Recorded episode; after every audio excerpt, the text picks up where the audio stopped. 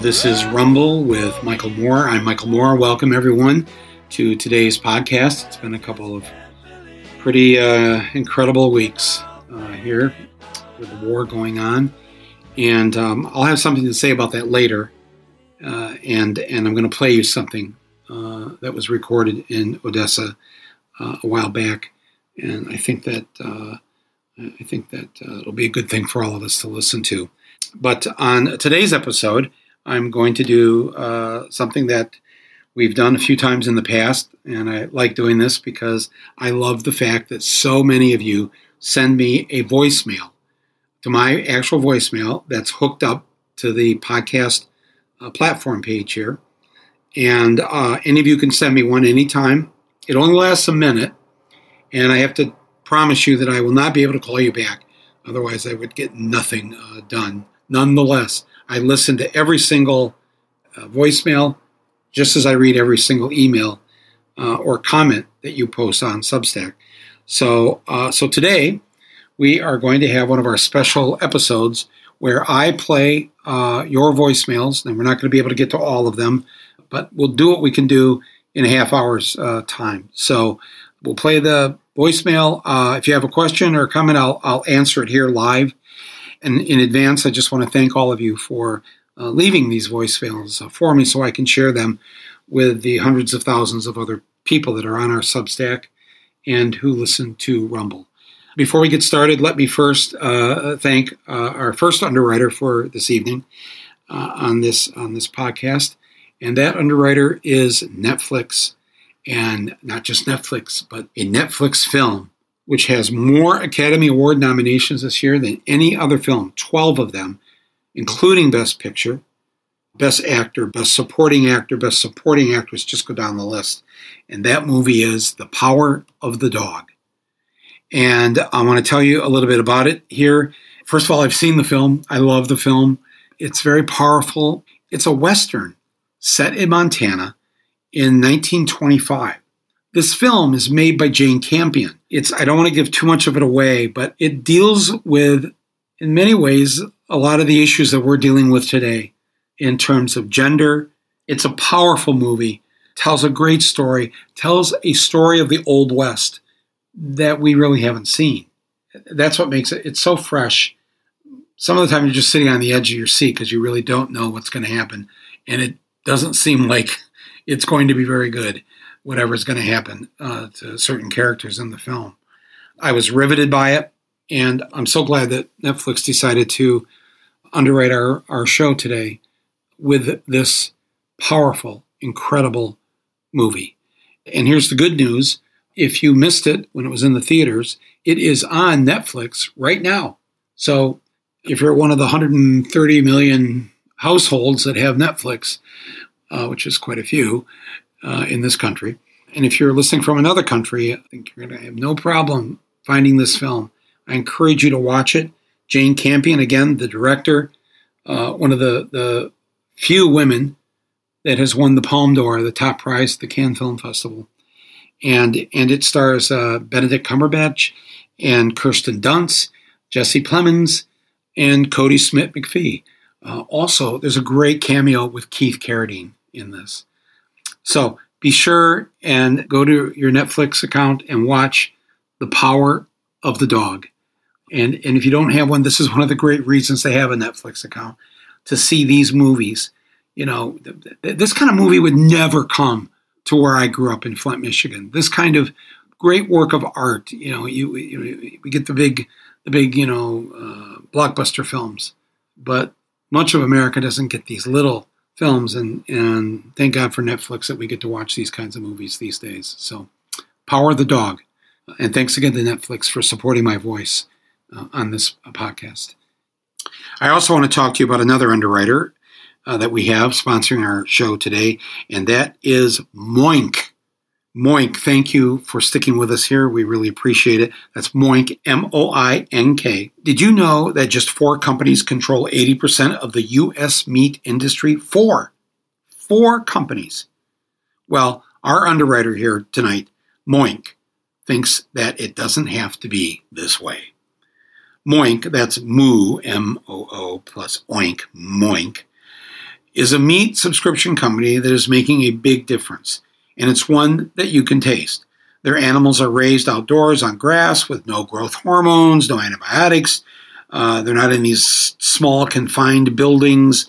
Uh, there's there's no sketchy growing practices, just good old fashioned farming methods. Moink was founded by an eighth generation farmer who made it her life's mission to make farmers financially independent outside of big agriculture and its unfair pay rates for farmers. Moink brings grass fed beef and lamb, pasture-raised pork and chicken, uh, and sustainable wild caught Alaskan salmon right to your doorstep every month. You can cancel anytime, there's no commitment, but I think uh, you won't want to do that, assuming you're an omnivore. I know that I know the vegans are listening to this right now. My sisters are uh, uh two of them. God bless you, all of you, uh, for for doing that. Good for the planet, good for your health, and all of that. But what's good for this podcast is that we we have a collective of farmers who have integrity, who have values, who care about the humans on this planet. And I can tell you from personal experience, once you eat their farm fresh meat for the first time, you'll realize that you've been missing out on what these big factory farms have been feeding you. And you'll be happy to make the switch to Moink. I know I'm happy about it and I know you will be too. Let's keep American farming going by signing up for moinkbox.com slash rumble. So that's moinkbox, that's all one word, M-O-I-N-K box, B-O-X, dot com slash rumble. Do it right now. Listeners of this podcast get a free filet mignon for a year. That's one year of the best filet mignon you've ever tasted. And but listen, this offer is only for a limited time here uh, for those of you who support Rumble. Don't forget, it's spelled M O I N K box, moinkbox.com slash rumble. That's moinkbox.com slash rumble. Moink, thank you uh, for supporting my voice and supporting the voices of those who participate in Rumble. Okay, let's get to our voicemails here from the last uh, few months. Um, we've we've picked uh, 20 or so uh, that we think provide a variety of uh, your comments and feelings about guests we've had on the show, topics, uh, me. Uh, we'll, we'll try to play a little bit of everything here. And so, why don't we just get right to it? Let's let's begin with our our first uh, voicemail. It comes from Robert in Hawaii, and let's give a listen to what Robert has to say. Michael, this is Robert from Big Island, Hawaii big fan, watched all your movies, listened to your podcasts, and have great respect for all your work. Listen, I'm really concerned about this RFK Jr. book on Fauci. It's gaining a lot of traction, and I feel that it needs to, you know, the claims that he's making really need to be addressed in a thoughtful way. Um, a lot of people are believing it, and I it's making me have some doubts about what's going on. I've been triple vaxxed and I'm uh, very left leaning liberal. But we need to know exactly what's going on with these allegations from RFK. I know he's a bit of a you know crackpot in some ways, and he's an anti-vaxer. But please address it in a in a thoughtful way. Thanks much. Aloha. Aloha to you, Robert. Um, listen, this is uh, this has been very disturbing. RFK Jr but it started before COVID. Um, years and years ago, he was one of the early and, and most famous anti-vaxxers. Um, and we're talking about the basic vaccinations that we've been giving our babies uh, for the last, uh, you know, 50 to 80 years. And he just decided at some point that these all these all vaccinations essentially uh, were bad that we were giving our children, and that uh, he made the claim that it was causing autism and all this other stuff, and he's been thoroughly debunked by all kinds of scientists and doctors. And there's you know there's much you can read. I'm not going to go into it now on what's been said about his claims. I have to say, what's personally just very sad about this is that, you know, he has the name Robert Kennedy. if you read my book, my memoir of short stories from my life uh, called Here Comes Trouble, there's a story in there about how my parents took us to the Capitol in D.C. back when I was, uh, geez, how old was I then? 11? 11 or 12, somewhere in there. I got lost. And so I pushed a button for an elevator and got in the elevator and and uh, the doors closed and the man reading the paper put the paper down and it was and it was Robert Kennedy, uh, the senator from New York at the time. And he said, Are you lost? And I said, Yes, I've lost my parents. And I, I, I can still kind of see myself with my lip uh, quivering and tearing up a bit and uh, not knowing what to do. And and he said, "Hey, no problem. We're, just, we're going to get off at the next floor here, and I'm going to I'm going to take you and get you some help." And so he took me. Um, this would have been, geez, I don't know what years this uh, would have been. 66, 67, I don't know, somewhere 65, I don't know. He took me to the to the place in the in the near the rotunda of the Capitol where the Capitol Police were set up. said, "I have a young man here who uh, uh, is lost and can't find his parents. And they said, "Oh, Senator, that no problem. We'll take care of this, and thank you." And uh, and then he said, "I'll just I'll hang out here a little bit just to make sure everything's okay." I mean, I, it's like when I look back at this now, I'm thinking he had uh, a hundred other things to do than to worry about me finding my parents. And we stood there and we talked. We talked about uh, the things that were going on then. Look, it's the mid '60s, right? Uh, we talked about um, uh, Michigan and Flint, and just uh, it was really wonderful. And um, and then uh, and then I could see my mom and my sisters coming, and my cousin, and uh, and so he said, "Okay, everything's okay here." And I think they were probably a, a little surprised that uh, I was being cared for by a United States senator from New York and the brother of our former president. So that you know, I've, I guess that, so. I've always had this sort of interesting connection to his father, to RFK Jr.'s father, Robert Kennedy, uh, um, who again, he himself was assassinated a year or two later in 1968. Um, and and RFK Jr., Robert Kennedy Jr. here, his son, uh, very early on uh, did many things in support of trying to fix our environment and whatever. But but but before long, he was into this anti-vax thing, and and when he went that way, what was really odd at the time is is how many of our so-called environmental leaders stayed with him, uh, let him in, let him be part of. I remember there was a protest down in Columbus Circle here, and I don't know when that was, 2015 maybe somewhere in there and there's Bill McKibben and and all these uh, environmental leaders there with him. And I remember thinking at the time, what are they doing with him? Why this this is this is not good. But um, and now with COVID, he's just gone crazy. He's accused Fauci of killing millions of people and just stuff I don't even want to repeat. Um, now I know some of you listening to this are also don't feel good about the vaccine. Um, you know, and you have every right to not trust the government, not to trust the FDA, the CDC. Uh, a lot of bad history there with their behavior. I get that.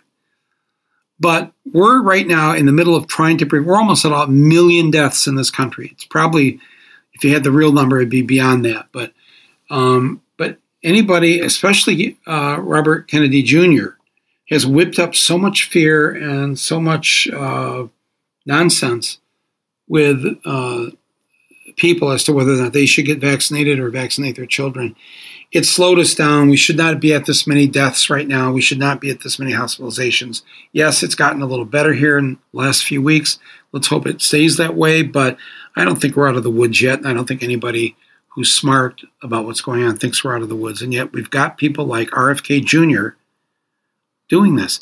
I believe five or five or six of his siblings uh, either written op eds or written open letters to the public saying, "Do not listen to our brother." Um, I know that's got to be very hard on them, and I feel I feel bad for them. I feel bad for their mom uh, is still alive, and his that's his mother too, and it's just it's got to be a, a, painful way um, for her in her elder years uh, to see the namesake of her deceased husband, her son, who I'm sure she loves dearly, uh, doing this. It's um, I don't know if anybody plays this for RFK Jr. Come on, buddy. Come on, man. This is this is not right. You should know it's not right. Look at all the lives that have been saved. Uh, don't be the cause of even one person dying or getting long haul COVID where they can't taste or smell anything for the rest of their lives. Don't don't be the one responsible for that, is what I'm saying. So that's how I, I feel about that. And um, and if you're not vaccinated yet, or if you haven't gotten your booster, please do so. Uh, it, it's clear the impact uh, that this has had, and we're very lucky for the scientists, the men and women um, who got this together, started working on it years ago. And uh, as bad as it is, we have saved a lot of lives. What is the critical race theory? Is it degrading white people? Just want to know some facts so they won't be downgrading it. Can you give me a simplified statement of critical race theory? Appreciate you. Okay, Todd, uh, thanks for asking that. I'll try to do that. Actually, I'm just going to refer to an article in Education Week. Uh, this this is uh, this has become part of the national discussion in the last year or so uh, in a way that I think most people have never heard of it before. Um, anyways, it reads: Critical race theory is an academic concept that is more than 40 years old. The core idea is that race is a social construct and that racism is not merely the product of individual bias or prejudice, but also something that is embedded in legal systems and policies and institutions throughout this country. Well, I hope that explains like the dictionary uh, uh, definition of this. But what's happened here is that when you say, does it degrade white people? I think the way to look at that is, is that white people some white people, a lot of white people, have degraded white people, frankly, and, and, has, and have used this degradation to continue the racist attitudes that we still have in this country. And so, a lot of people across the country, especially since the murder of George Floyd, um, have been trying to make sure that their local schools teach uh, not something they don't really know what this is, critical race theory, but to teach the fact that we have a racial history in this country.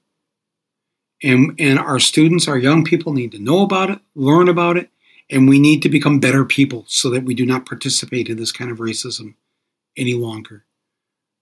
And that has driven literally millions of white people crazy. And they have packed school board meetings across the country demanding that critical race theory not be taught, wanting to take things out of the history books about the lynching of, of uh, black Americans, uh, the, the, the real reasons for slavery, the real reasons for the Civil War, all this nutty stuff. And, and a lot of school boards being bullied, being afraid, have gone along with this so that, uh, so that our students, our young people, not be taught about the true history of this country, a history that is a living history that exists to this day. So, you know, I encourage people to go to your school board meetings, to stand up for telling the truth to our young people, and and to and to quit trying to sweep under the rug the ugly truth of this country. You know, you can love America and you can love the fact that you're an American and you're living here and you grew up here and all that, and still acknowledge what's wrong. What's wrong here? Why are we still dealing with this? White people, 65, 66% white men voted for Trump. 53% of white women voted for Trump. Yeah, we should talk about this. And our kids should hear that discussion. And, you know, um, I've participated in, in donating to libraries certain books that have been recommended uh, by numerous scholars, books, are, books about race that our kids should read. Uh, I want to encourage you to do the same and to do whatever you can in your local school district and to support teachers. Don't let them be fired because they're teaching the truth to our kids. You know, if we just sit back and do nothing, the haters will take over. And that can't happen. Thanks, Todd, for letting me have a, say about that. Okay, our next voicemail is from Elliot. Let's give a listen. Hi, Michael. I'm disturbed by what happens when I Google Planet of the Humans. Every liberal outlet's review sounds exactly like Bill McKibben and, and any other interview in this film, such as on questions about biomass. There seems to be no internet digging that can connect me with more community that supports this film. This film is that important. The only people on this planet who really already understand these reduction concepts so clearly demonstrated in the movie are indigenous communities all around the world. How can we, as white people, lend our automatically powerful positions in the system to lift the screaming yet often neoliberally muzzled voices up so they can be heard on these issues? They already know how to solve climate change. Settler colonialism must end in our hearts. We must adapt to coexist, not adapt to fit our addictions. Thank you, Michael. The truth will be told. Wow, Elliot. Um, yes, the truth will be told. And it was told in Planet of the Humans. And that is why that film has over 20 million views already. Um, people have told other people, you've got to watch this movie. And it is spread around the country and around the world. And our hat is off to Jeff Gibbs, the writer, director, uh, producer of the film, um, and uh, the other producer, Ozzie Zehner. And of course, I'm executive producer of the film and very proud of it. And so um, I'm going to save, I have some things to say about uh, our so called environmental leaders, the ones that have, have uh, become beholden to Wall Street, to corporations, uh, to uh, there's there's such a scam going on right now. We are never going to fix this problem. It's it, it's not shouldn't be called climate change. It's a catastrophe. That's what it is. It's an absolute catastrophe, and it's and it's not just about climate. There's there's five or six other things that are all feeding into uh, uh an extinction event that is taking place, and we have to recognize it as that. And we're 50 years beyond where we should be 50 50 what two years now after the first earth day and these so-called environmental leaders what have they done? It's worse now worse. You know and as i've said before there's no other movement that is worse off than they were 50 years ago. Women are not worse off. It's they're still not the equality and the things that need to be addressed are certainly not there yet. But what other what other movement could we say where the people are worse off? It, it's it's it's our planet is what's worse off, and um, I'm sorry that I haven't jumped in sooner, and I I started by just having a. I mean, I did. I did start. I, I was there on the first Earth Day, number one, and I I I made a slideshow of the pollution in the Flint area uh, that I went around and showed all these community groups and churches and unions and whatever. This is 1970. Uh, and I got my Eagle Scout uh, for doing this uh, community service. So I've been I've been talking about this since I was a teenager.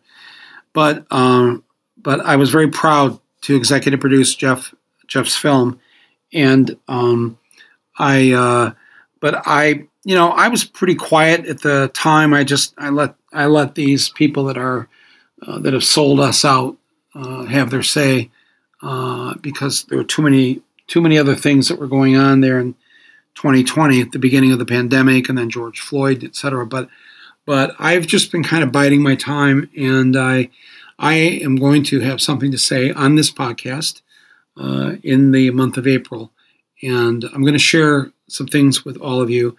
Uh, in terms of what I think we all need to do, we can't wait around for this any longer. We we are on the precipice here. We are, there is an edge to a cliff. We are on it, and um, and we have been sold short by the people that say that they care about the planet and and what they've cared about is hooking up with Wall Street, uh, with big money, uh, with big green, the fake green companies. You know, oh man, I've got a lot I've got a lot inside here that I'm going to share with you. And uh, but as far as this film that Elliot mentions, uh, everybody uh, you can uh, watch it on my YouTube channel, uh, Michael Moore YouTube channel, and uh, I encourage you to do so. It's about an hour and forty minutes, and um, if you haven't seen it, it'll blow your mind. And um, and and then we all, all of us, have to band together to fight to save this planet to save this species. Uh, we have no choice at this point. And the worst thing to do would be to continue to listen to the people that have taken us down the wrong road. So, um, thank you for watching Planet of the Humans. Please share it uh, with others. This was a you know 20 year work of love by by Jeff Gibbs uh, and Ozzie uh, Zehner, and um, I can't thank them enough for for doing what they've done to help inform people on this planet about what we need to do. Um, so thank you, Elliot, for that. Okay, our next uh, voicemail is from Jacqueline. Hello. It took this, this obscene effort to sneakily reverse Roe v. Wade after half century. It took this for left wing people like you, Michael Moore, to start paying serious attention to the specter of, the, of reproductive rights being smashed and smashed and smashed. I have long told leftists, you've got to pay attention to this, but they didn't. And now look at what has happened. So Thank you for doing this, and thank you especially for listing the names of abortion clinics that people, I hope, will contribute to. We are going to have another Underground Railroad soon. Thank you. This is a very bad moment we're in regarding women's rights and their reproductive rights, the rights to control their own bodies. Um, did, did, I detect that Jacqueline was a little mad at me too? I, I um, Hmm. Well, let me just say this, uh, Jacqueline. Um, I did not just become aware of this issue when I was a teenager in high school. Um, abortion was illegal in most states in the country. Uh, they had made it legal in California and New York, and there might have been a couple of others, but it was illegal in Michigan. And so, um, a friend of mine, uh, not somebody I was in a relationship with her, but just a good friend, became pregnant, and um, and I tell the story again in, in my in my book of short stories, of nonfiction short stories. She did not want to have a baby at the age of 16. So, you know, I said, well, Buffalo, it's not long, not that long of a drive from here. I mean, I think we could probably get to Buffalo in, I don't know, what, four or five hours? Let's find a, a clinic in Buffalo. And so I won't go into the whole story here, but basically we made this plan to drive to Buffalo. Uh, you know, again, you're trying to get around your parents when you're 16 years old. They don't exactly want you driving to New York uh, to get an abortion or to help somebody get an abortion. Um, and eventually, eventually, because she couldn't do that, she ended up in what was called back then a back alley abortion in Detroit. And uh, and she almost died, and it was awful, just awful, and I was so upset, and I just decided at that point, at age what 16, 17, that um, I was going to set up some kind of method to where, um, uh, you know, we could drive people to Buffalo, and make sure their parents didn't know about it. And uh, and so we started this process, and then just before Roe v. Wade happened, uh, I and some some friends, including Jeff Gibbs, who we just talked about, uh, we go way back. In case you haven't figured that out, um, we started a what was called a crisis intervention center at the time, a hotline center, and one of the things we did, we did a number of things. It was all run by essentially uh, teenagers and or you know young or early 20s so we set up a runaway house for runaways um, uh, where their parents would know where they were. Because because we were young we knew that that vast number of kids who run away from home are not running away because they just want to live the life of a hobo on the rails. You know they're often running away from home because there's some bad shit going on in that house. And no adult would ever consider that possibility back then at that time 1971 72 73 and so but we understood it because they they were the same people we went to school with. So we set up a runaway house. Um, we set we set up a, a women's shelter. Um, where again the husband or the boyfriend could not find out where they were. Um, this is all young people doing this. This is again we're back in, in flint michigan in the early 70s and um, and it wasn't just myself. I mean, I was doing this in conjunction with lots of other people. We were all, and then and then getting people to New York to get an abortion. So I've done this since, you know, I uh, I I. I I've done this since a time where I didn't know what the the guy's name was Proust or Proust. I mean, I just I just I um, I had a, I had a year of college finally when I was 18, but. Uh, I knew I knew right from wrong, and I knew I knew being in the Catholic Church how much women were relegated to second class citizens, and how the Catholic Church became the warriors to control women's bodies, to stop uh, choice, and and anytime I would ask uh, one of these uh, top Catholics, usually men, in the community, can you just point out in the Bible here, New Testament, where Jesus says uh, abortion is a, a sin, where it's wrong? It doesn't exist. They couldn't do it.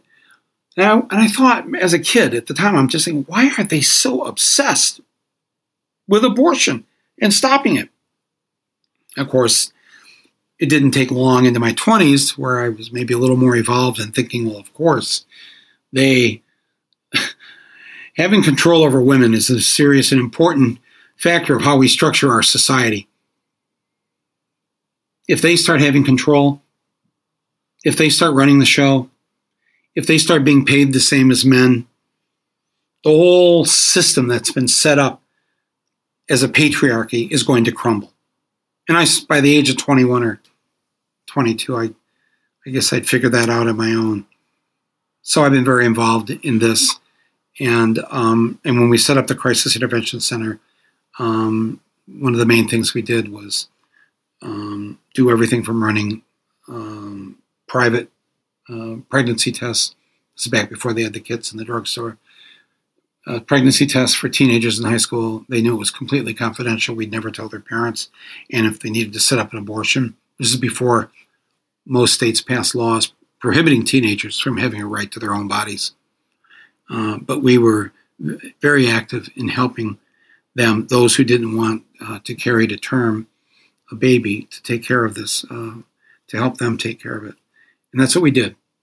And I've, I fought for this and stood up for this um, my, my whole life, as I do to this day on this podcast and all the different episodes we've had, trying to get ready, trying to let our voices be heard for the Supreme Court because by June or July, they are going to undo Roe v. Wade. They are going to take away a basic right from the women of this country. And we have to raise holy hell, my friends. Now. I know we're focused on all this other stuff going on in the world and in this country, but but this this is this is a core value.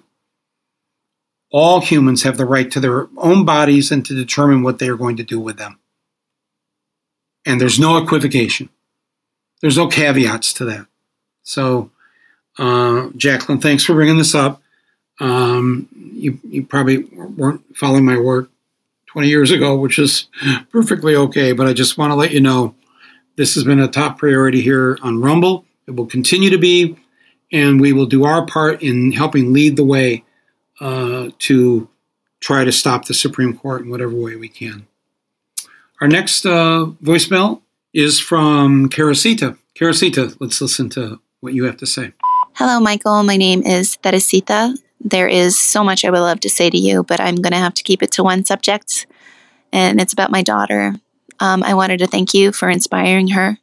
She and I watched your films um, during COVID, and um, it was just awifying for her. Um, I hope I hope we get to go uh, to your movie theater. It's one of our dreams. Um, this year's been tough, and so um, thank you for helping me uh, not take it so personal. Um, so uh, keep on keeping on. Thank you very much. Wow. Well, thank you for those uh, kind words. Thank you for showing my movies uh, to your daughter. I always love hearing that when parents uh, share my work with the next generation. And and those of you who are listening to this, I encourage you to uh, to do that in any way that you can. Um, it's uh, it's much uh, much appreciated. And uh, the uh, and as far as coming to my theater, I have, I have, two theaters actually that I set up a nonprofit organization for in the town I live in in northern Michigan. It's called Traverse City, Michigan. People are welcome to come. We have rebuilt a 105 year old movie palace that was left for left for dead, and uh, myself and a bunch of people in the community um, not only put it back together, put it back together in a in, in a way in the old Art Deco uh, look of it. it is just beautiful, and uh, it's uh, the, uh, the Motion Picture Association of America uh, in their magazine a number of years ago listed it as the best place in the world to go and sit and watch a movie. It was such an honor. It, it was like like the, the, the Palais in Cannes is uh, number four. So um, uh, I guess that's enough bragging about our movie theater. But I, I, I do. If you're ever in the northern Michigan area, uh, stop by and see us. And uh, I'd love to see you. So we show great movies. We only show great movies. We don't show crap. And we have beautiful picture, beautiful sound um, and uh, something I'm very proud of. And we have a film festival every summer. We haven't had it the last two summers because of COVID.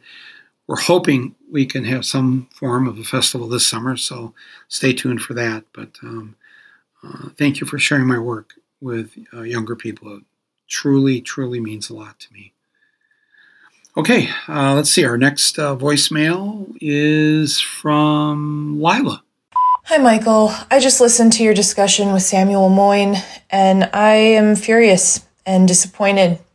Uh, I do think that there are two political parties in this country, but it's not Democrats and Republicans. It's politicians who value profits over people and politicians who value people over profits. And most Democrats and almost all Republicans value profits over people. That's just that's just the fact right now. And we need a coalition of the poor and the working class and the lower middle classes to assert their power through nonviolent protest. I really don't see any other way forward uh, at this point. I, the corporate Dems are not my party, and they failed us. So, anyway, thanks as always. Have a good day. Okay, Lila, thank you for saying that. And uh, first of all, don't give up. I hear it in your voice. Um, and listen, you're not alone. Millions and millions of us around this country. We know what the score is here. The, the, the so called two parties, the two factions in this country are, are those who have the money and those who don't. Those who have to struggle week to week just to get by. And then those who have made off like bandits during this pandemic. And and it always seems to be that they get their way. You know, the Republicans, they're very obvious about their love of money and love of the moneyed politicians. But where are the Democrats half the time? They talk a good line.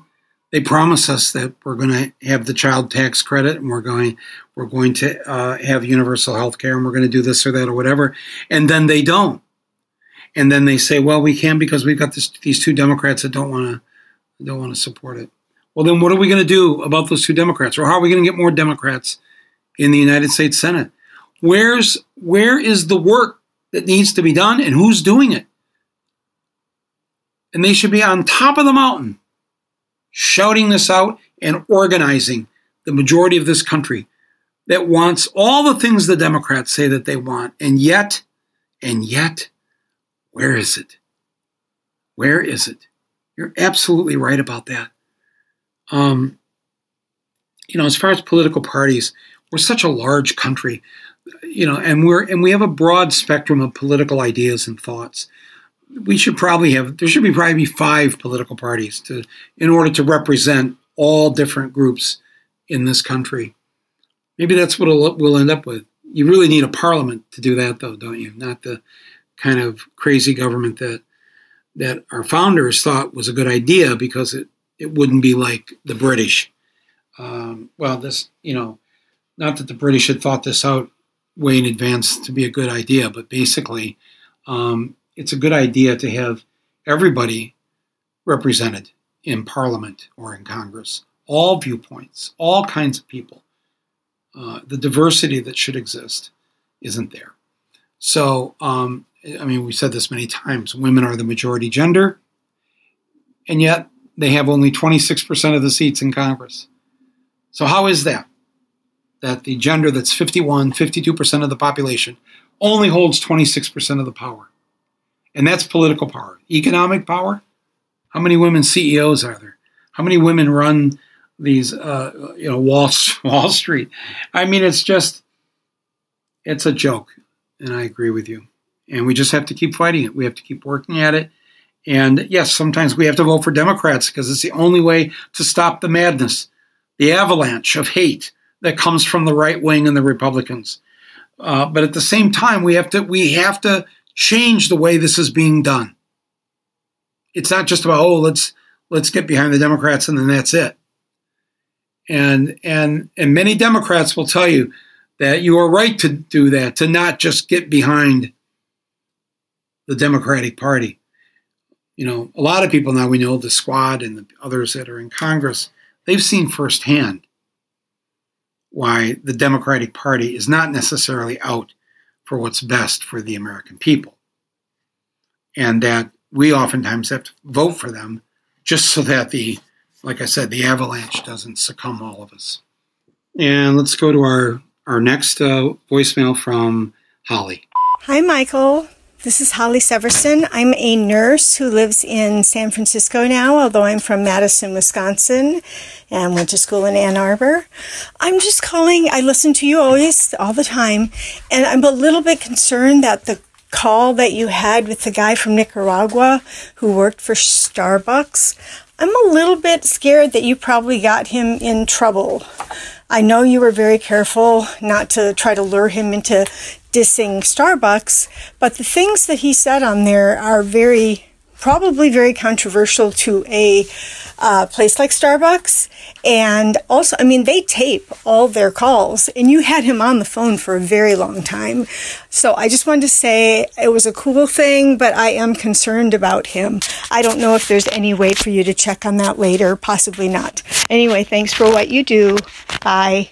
I'm so glad you brought this up. We we too were very concerned about this. If you remember the episode, uh, I had on the union organizers from the Starbucks up in Buffalo, uh, which has now expanded all across the country to so many workers at Starbucks who are signing union cards. And, uh, uh and so we, we had the idea why don't we just call up Starbucks headquarters uh, out there in Seattle and see if they'll talk to me about why are they trying to interfere with the union organizing And we called the number, and it uh, turned out to be picked up by a, a man uh, with a Spanish uh, accent. And I just happened to say to him, "You're not in Seattle, are you?" And he said, "No, I'm in I'm in uh, Latin America." And I said, "Where, where at?" He said, "Nicaragua." I said, "Oh, I've been there." We started talking about that. Very nice guy. And I told him why I was calling. I wanted to tell the management at Starbucks to, to kind of leave these workers alone, and if they want to form a union, let them form a union. And then he started talking about the importance of free speech, and it was beautiful. It was the things that he said and the and the respect that he showed toward the workers. And uh, and in the editing, we made sure that we just we didn't you know put his last name in there, obviously, and and we did we did bring it down quite a bit, but uh, but I, I did leave it a little long because I thought, how often do you get to hear from just uh, an average working person in Nicaragua in this country, one who's working for one of our big corporations? And I tried to, as you heard, if you heard it, I was very careful because I did not want to get him in trouble. But nonetheless, it's, it has. We've been worried about him uh, ever since, and uh, so we've started a process here to find out, uh, make sure he's okay, that he's still employed. He didn't say anything against Starbucks in, in what he said. I, I think if they were smart, the fact that he was a person who supported democracy and free speech and and being good to workers all sounded good if I were running Starbucks. But uh, what we know now, what Starbucks has become. So I promise you this: we will get to the bottom of this to make sure that he's still employed, that nothing happened to him, and if and if something bad did happen, then I'll tell you that too. But we'll find out uh, sometime in the next uh, uh, month or so. Hopefully, we'll get some answers to this. It's a very good question and, and one that has kept us up at night. So thank you for asking it and reminding us of the responsibility that, we have.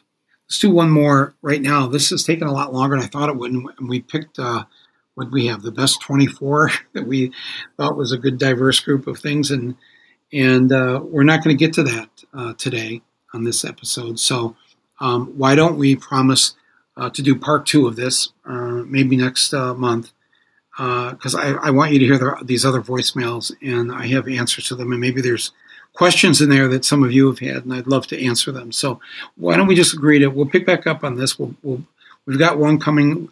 We're going to close from somebody from Boca Raton uh, always a good way to end uh, any episode, but but don't go away after that because I want to play you something from Odessa in in Ukraine. Our last uh, voicemail of, of, part one of Mike's voicemail uh, will come from Roberta of Boca Raton, Florida. Hi, Michael. This is Roberta Satin calling from Boca Raton, Florida.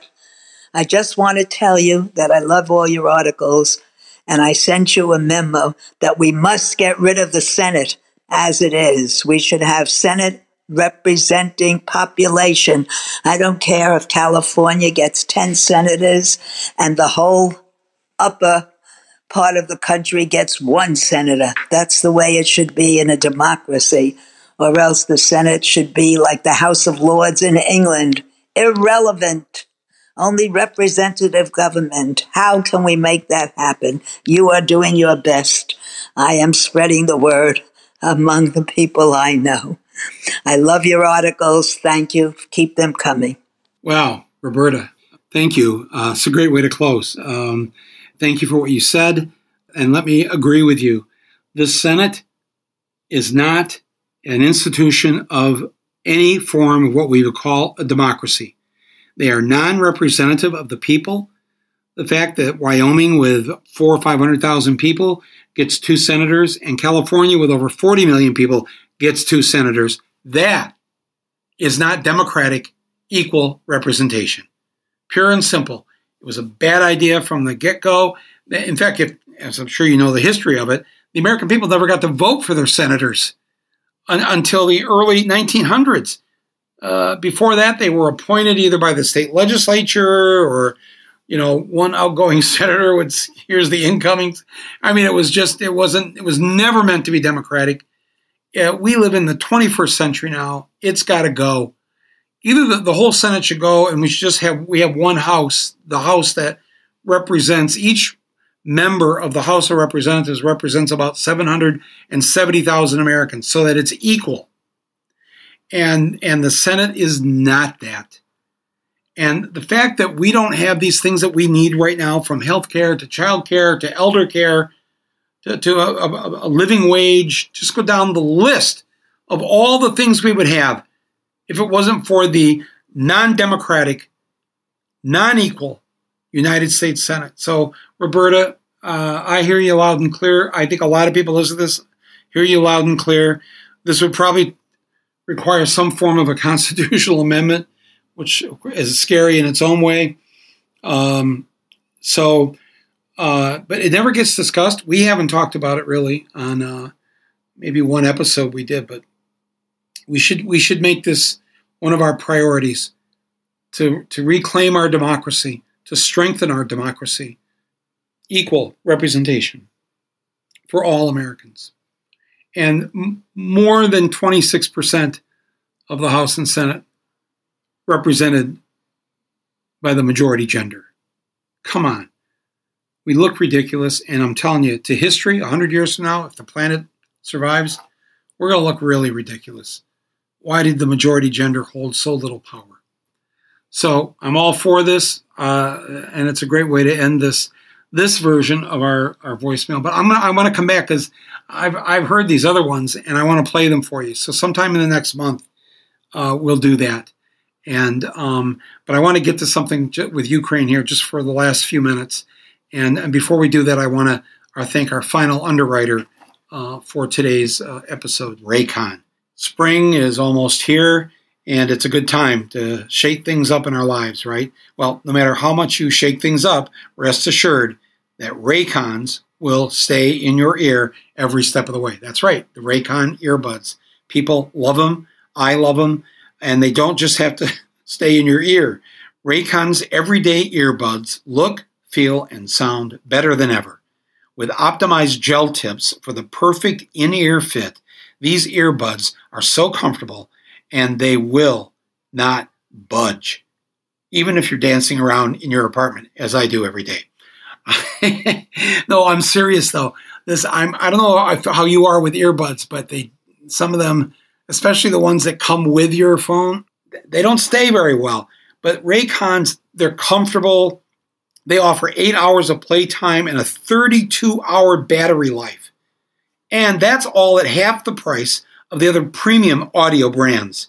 It's no wonder that Raycon's everyday earbuds have over 48,000 five star reviews. So, right now, you can get 15% off your Raycon order by going to buyraycon.com. Buy, that's B U Y, Raycon, R A Y C O N.com, and then slash rumble. That's buyraycon.com slash rumble to save 15% on Raycons. They're incredible earbuds. Buyraycon.com slash rumble. Well, I want to say something about Ukraine and what's happening. And, you know, I, like you, have been very upset at what's been going on and um, I remain hopeful. Um, I remain convinced uh, that uh, if you watch the video of Putin addressing his generals, uh, the generals are caught looking at each other with that look when you look at somebody and you think you're you're trying to communicate that guy's crazy. And I think I don't I don't know how these gen- these generals cannot be liking this one single bit. Uh, the Ukrainians um, have slowed down the Russian advance. Uh, they are not going to give up. They're going to have another guerrilla war uh, like they have with Afghanistan.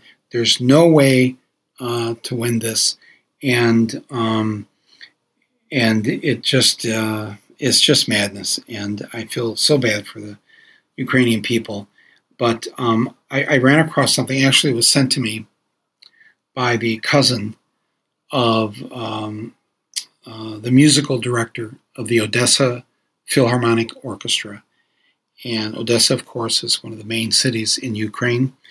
And um, it's a video of essentially the, the Philharmonic decided to do a flash mob symphony in the main fish market in Odessa. And Odessa, you know, is on the sea. And so a lot of fish, a lot of fish markets. And, and so I'm going to put a link on my podcast uh, page here if you want to watch the video part of this, or just hit the arrow uh, here uh, to listen to the, the beautiful audio. It's, it's, uh, it's, it's beautiful, it's haunting. This happened, I think, around 2015, right after the first Russian invasion uh, in the last decade in Ukraine, where they seized the Crimea uh, section of uh, Ukraine, and and so the Philharmonic decided to put on a flash mob concert for peace. And bit by bit, they just show up at the fish market with their instruments, with their cellos and their violins and uh, their horns, and and you don't quite know what's happening at first because uh, the place is packed. It's like, like on a Saturday morning, and everybody's buying all the fish, and they're scraping fish and all this, and then all of a sudden you see somebody with an instrument. Then you see a second person, and then all of a sudden a whole bunch of people are, are setting up in the middle of a fish market. And it looks like in the background, a bunch of people who we learn become the choir uh, to sing this piece of this Beethoven piece that they decided uh, to perform for the people of Odessa. It's it's beautiful. Um, I thought it'd be a nice thing to share with you uh, today, amidst all the all the grief and, and, all the sadness and fear and people have, um, and to remember that art art is always there to stand up for us, to fight for us, to fight for the truth, and to remind us of our humanity. So um, here we go. Let's just play this, and uh, or you can watch it on the link here. Uh, the Odessa Philharmonic Orchestra uh, in Odessa, Ukraine, uh, some six or seven years ago. And on that note, I will bid you all good night, and we will talk soon. Take care. This is Michael Moore. This is Rumble. Thank you to our executive producer, Basel Hamdan, our editor and sound engineer, Nick Quaz, and our jack of all trades, Donald Bornstein. And to all of you, thank you. Be well. Peace.